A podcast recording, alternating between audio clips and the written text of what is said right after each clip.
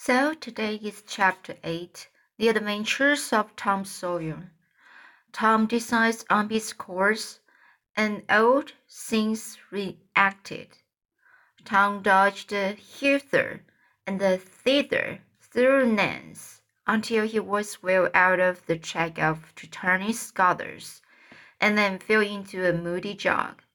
He crossed the small branch two or three times because of a prevailing juvenile superstition led to cross water baffled pursuit.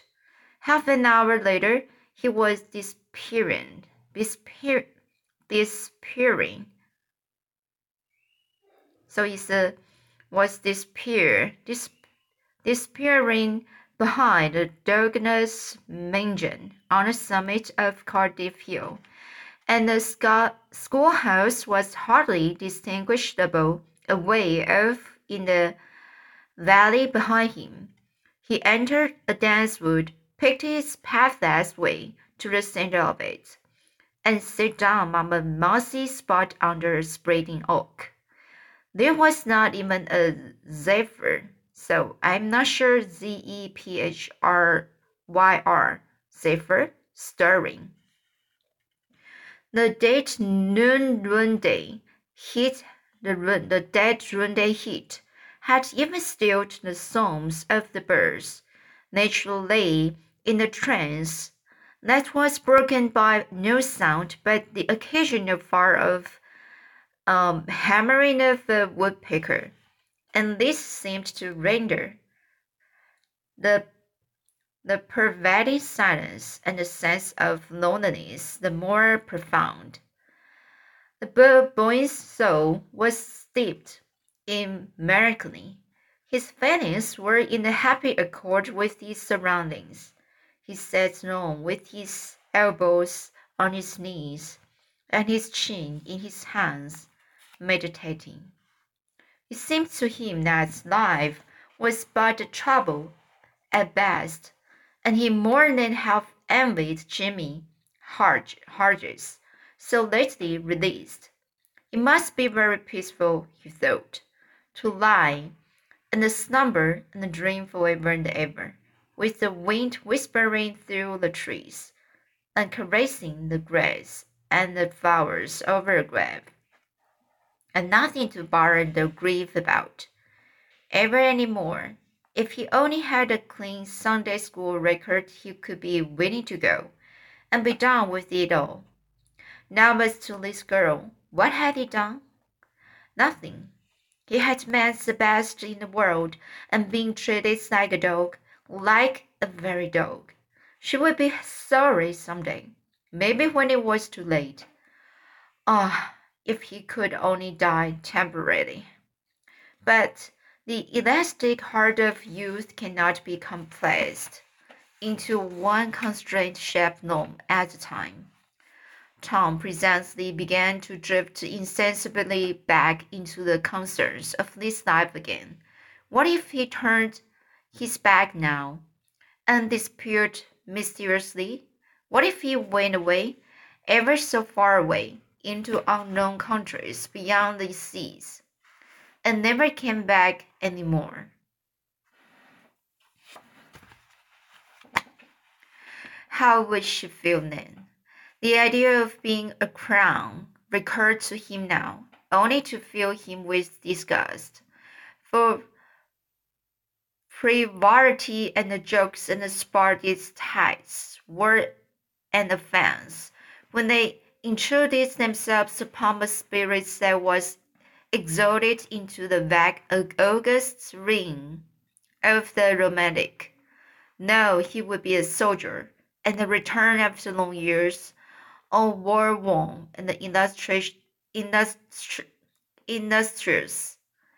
No better still, he would join the Indians and hunt buffaloes and go on the war path in the mountain ranges and the trackless Great Plains of the far west, and away in the future come back a great chief, bristling with feathers, hideous with paint, and prance into Sunday school, some drowsy summer morning, with the blood-curdling war whoop, and sear the eyeballs of all but all his companions with an appeasable envy.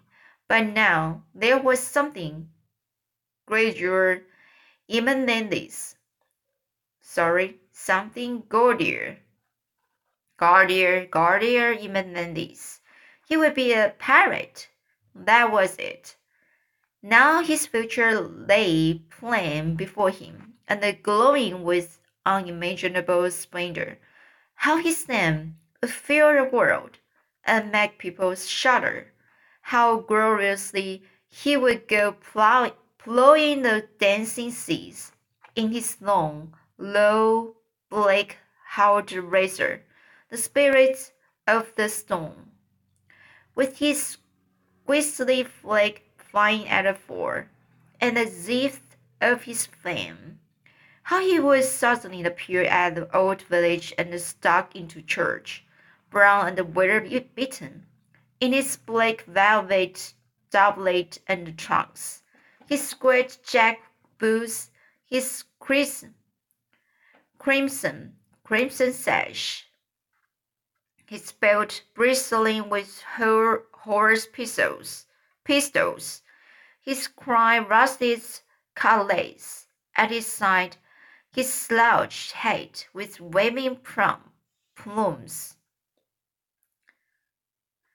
his black flag unfurled, with the skull and the crossbones on it, and here with swelling ecstasy the whisperings, is Tom Sawyer the pirate, the black avenger of the Spanish Main. Man, yes, it was settled. His career was determined. He would run away from home and enter upon it. He would start the very next morning Therefore he must now begin to get ready. He would collect his resources together. He went to a rotten log near at hand and began to dig under one end of it with his borrowed knife. He soon struck wood that sounded hollow. He put his hand there and uttered this, uncant- this incantation impressively. What hasn't come here? Come. What's here? Stay here. Then he scraped away the dirt and disposed the pine. Shingle. He took it up and disclosed, a sharp, a shapely little treasure house with button and sides were of shingles. In it lay a marble.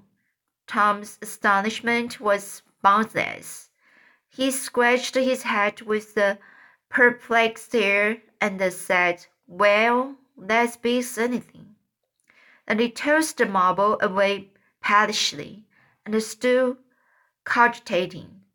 The truth was that a superstition of his had failed here, which he had all his comrade, comrades had always looked upon as infallible fallible.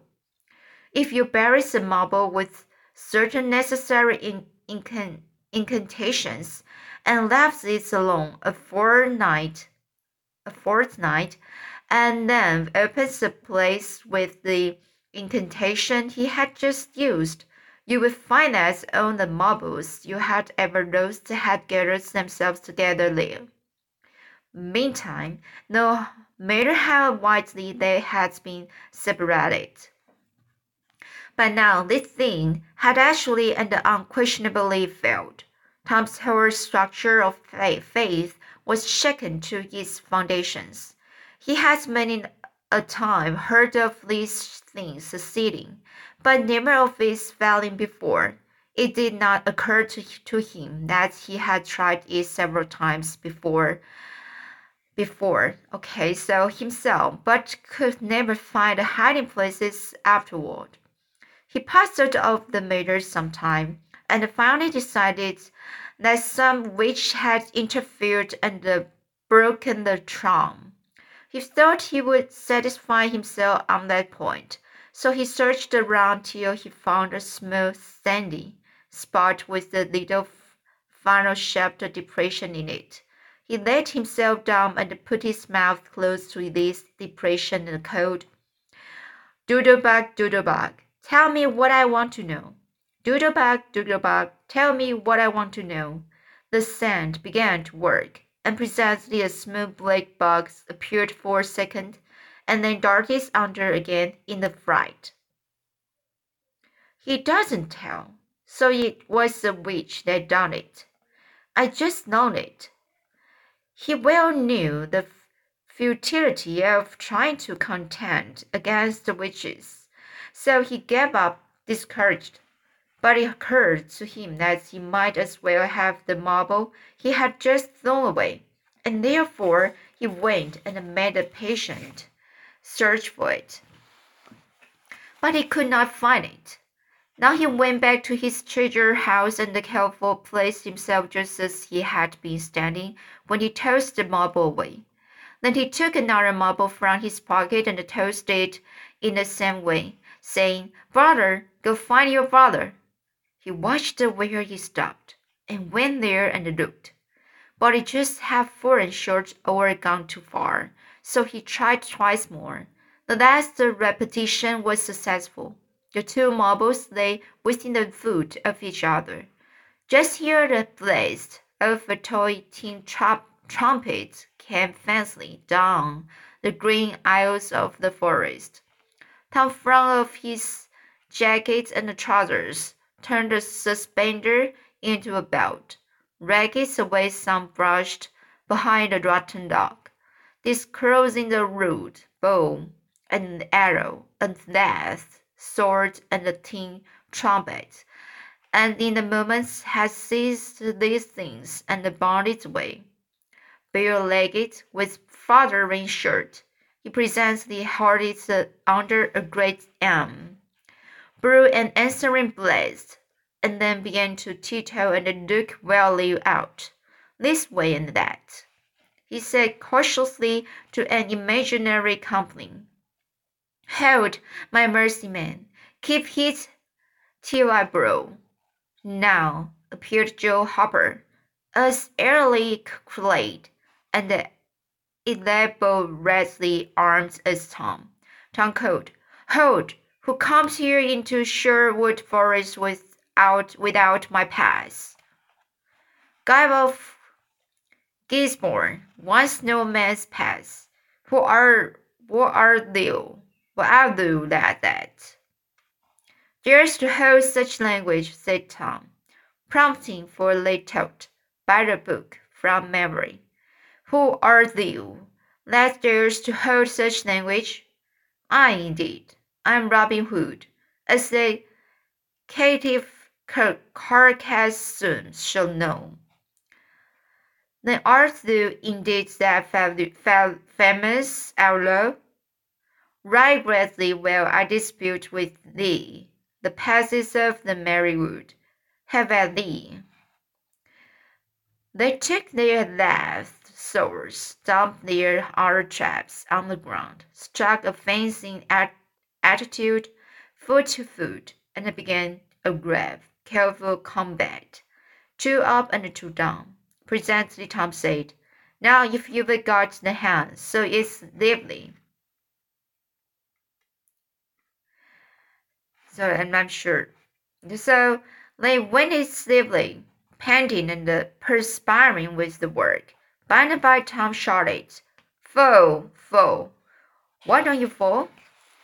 I shan't. Why don't you fool yourself? You are getting the worst of it. Why? They aren't anything. I can fool. They aren't the way it is in the book. The book says that with one backhanded stroke he slew poor Guy of Gisborne. You are to turn round and let me hit you in the back. There was no getting around the authorities so Joe turned, received the whack, and fell. Now, said Joe, getting up, you got to let me kill you. That's fair. Why, I can't do that. He asked in the book. Well, he explained to me. That's all.